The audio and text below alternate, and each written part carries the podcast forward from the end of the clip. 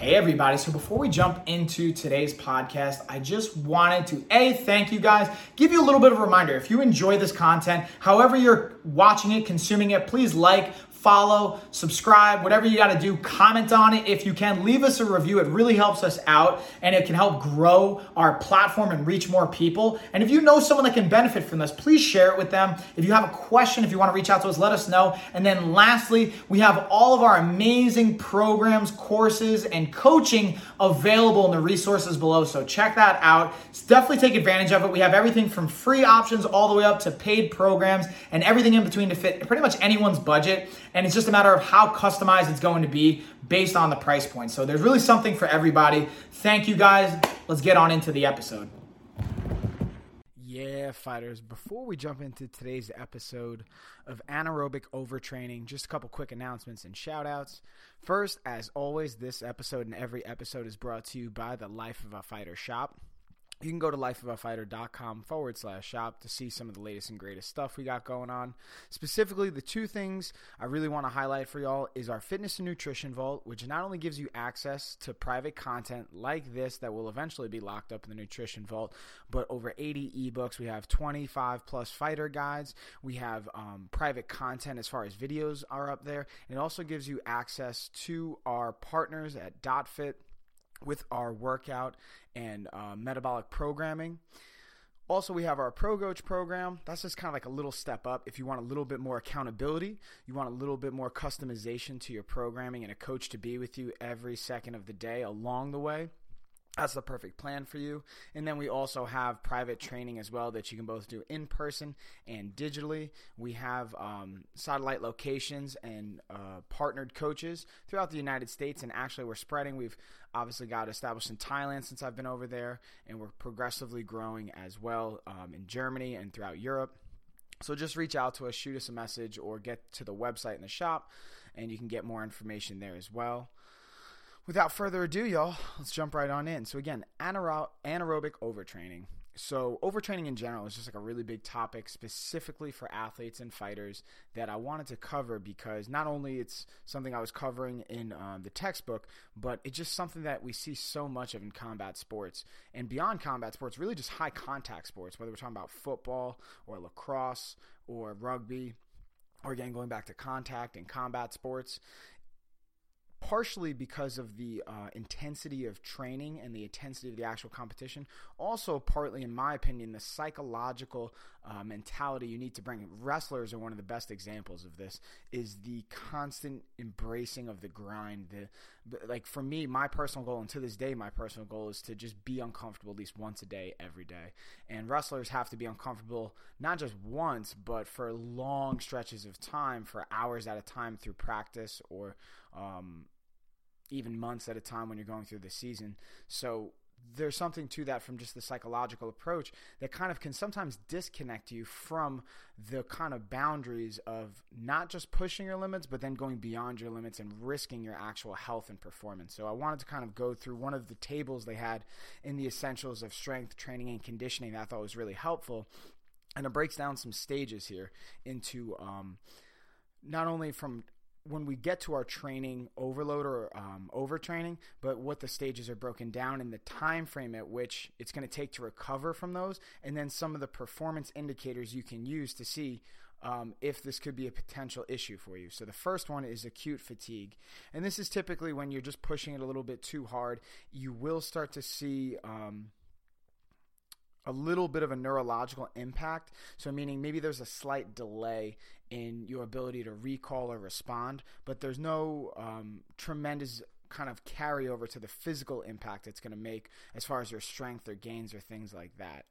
Um, but the other side is that you will not actually see an increase in performance. So you may not necessarily see a decrease, but you won't see yourself progressing as you would expect to when you're keeping yourself on a tight schedule. And the benefit, or the positive, I guess, not the benefit, the positive to this is that it, it can take as little as a, a, day or two to recover from this if you can recognize it. So the, the time window on this from the recovery standpoint is days, really, um, at most. And again, it's the acute fatigue stage. The performance impact is not going to be um, detrimental necessarily, but you just won't be making gains, and you'll see an altered uh, neuron function aspect to it. the next level up from that, if you continue to start um, training and overtraining, it'll kind of get upgraded and a little bit more damaging to our functional overreaching. So that's where it's going to start to see a little bit more of um, a decrease in your actual performance, so a temporary decrease, which will eventually return to baseline if you allow your body to recover and it can take anywhere from days to weeks for that to properly balance out as, as well as with the physical performance you're also going to see again the same thing altered um, motor unit recruitment so again the physical capability to perform and fire will be impacted and then from an endocrine perspective we're also going to have an altered sympathetic activity and hypothalamic control so now we're starting to impact hormones as well as the neurological aspect in our performance. So that kind of takes it a little bit more serious. And again, if you think about it, if this is in season or during a fight camp, maybe a day or two is not horrible, but week, weeks, days, like that's really expensive when you're talking about progress or really any sport across the board, but specifically in a fight camp, that's where you really want to try and avoid that. And that's why it's so important to recognize the acute fatigue stage and back it off for maybe a day or two and then be able to ramp it back up.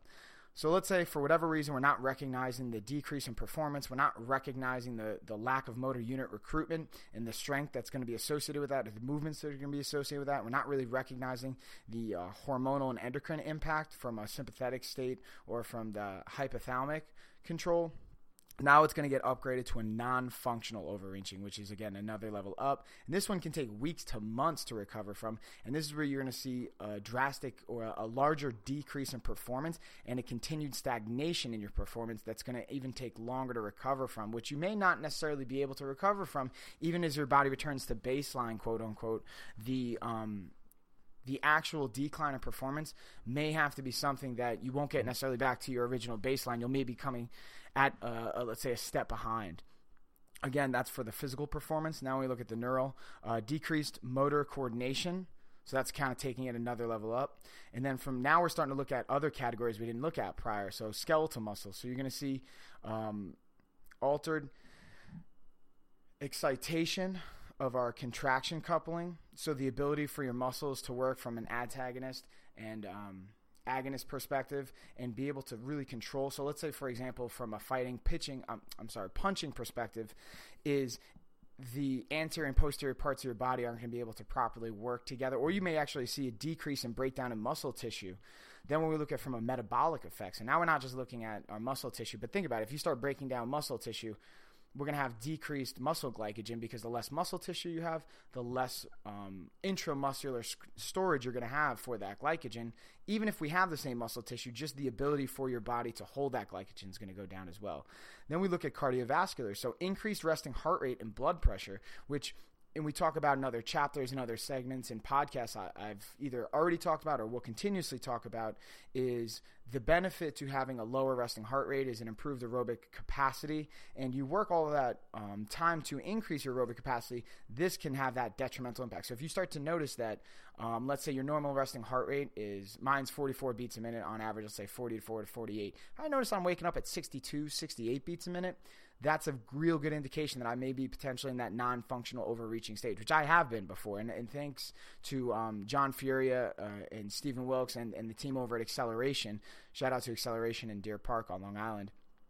That was one of the most basic ones that John gave me. He's like, hey, just check your resting heart rate because I was going through um, the pre stages, even getting into a fight camp. I knew a fight was coming up. And it was actually supposed to be at the Garden, and my body just wasn't responding in other areas. Strength wise, I was, you know, okay, but my, my cardio wasn't the same, my sparring wasn't the same, my reaction timing wasn't the same. He's like, hey, just check your resting heart rate. And sure enough, it was um, higher than what I normally would have it. So I knew to back it off and made the adjustments.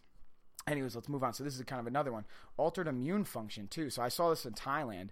Um, you know, I already kind of have like a sensitivity to my immune system from having um, initial bouts of Epstein Barr when I was younger, around like 11, 12 years old. I was in the hospital, all these things. And, you know, it, it kind of, it's a virus, so it stays with you. So now I have to be very cognizant of my immune system and how my body responds and recovery and rest. And I saw that when I was in Thailand that my immune system got shot. I got staph infection. I actually had staph a week before um, my fight. So that was something I was dealing with even in my fight. And I saw all this kind of across the board as well. So I'm speaking from personal experience, but I also knew from recovering that my body did feel better and it did actually I wasn't even kind of back to where my original base was for baseline was for a while for months and months down the road and, and even now I'm continuously trying to not necessarily from the performance aspect but just from the personal health aspect to continuously um, not allow that to happen again and just continuously push the bar forward and that's not even done with the immune system. Now we're going to look at endocrine, altered hormonal concentration. So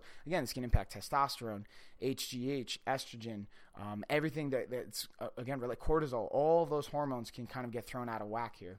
And then lastly, psychological, which we haven't talked about. This is where it comes in mood disturbances, which is I think partially related to the endocrine, but also related to just again from a performance standpoint and a, a neurological standpoint.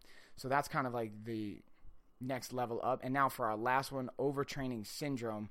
This one can take, you know, six months to a year, maybe beyond, to recover from, especially if we're not really aware of what's happening or really um, kind of taking it as serious as it should be. And again, that's where performance is going to decrease.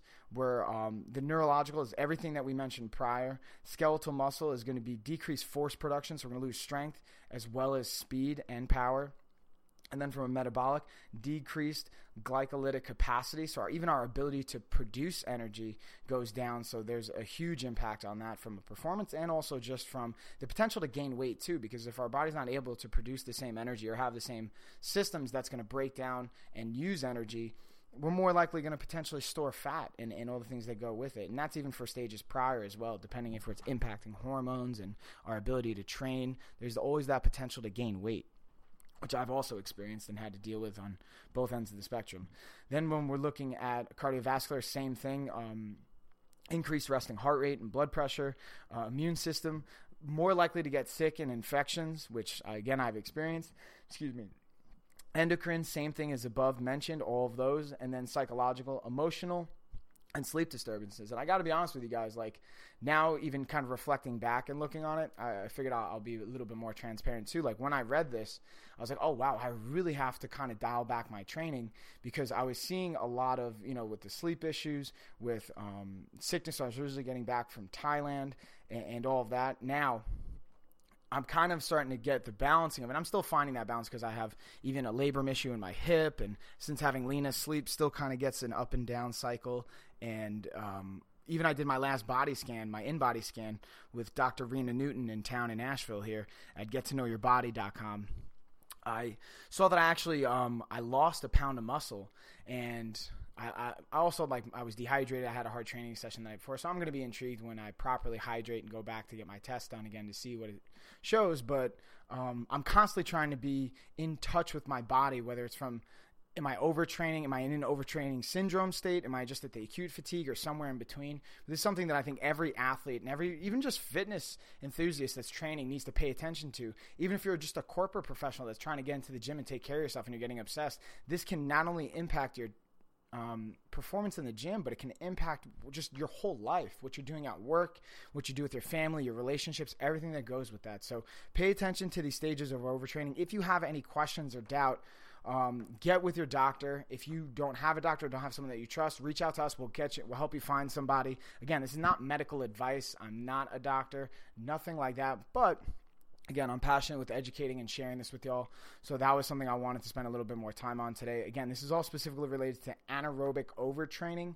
So that's when we're talking about um, potential like circuit training or sprints or things like that, or even weight training, resistance training. But again, if you notice, it has an impact across the board on all of the aspects, whether it's our skeletal muscle, our metabolic rate, cardiovascular system, our immune system, endocrine, psychology, the neurofunction, the neuromuscular system, and just performance in general. So, um, this can really kind of even be applied to obviously aerobic as well, but it's very specific to the anaerobic overtraining aspect to it. So, hope you guys enjoyed. If you have questions, feel free to reach out. And as always, check you next time. So, I just wanted to say thank you guys again for watching, listening, consuming that episode. If you guys enjoyed it and you haven't already, please like, uh, please comment. If you haven't reviewed, please leave a review. If you haven't followed or subscribed, please do that as well. Again, it tremendously helps us out. And then just a quick reminder if you guys want more resources, we have them below. We have our programs, everything from free all the way up to paid and kind of everything in between. Dial in with the customization, and we have more information on different programs and resources in our newsletter. So if you haven't signed up for that, do so below. It's free. And that is it, y'all. See you on the next one.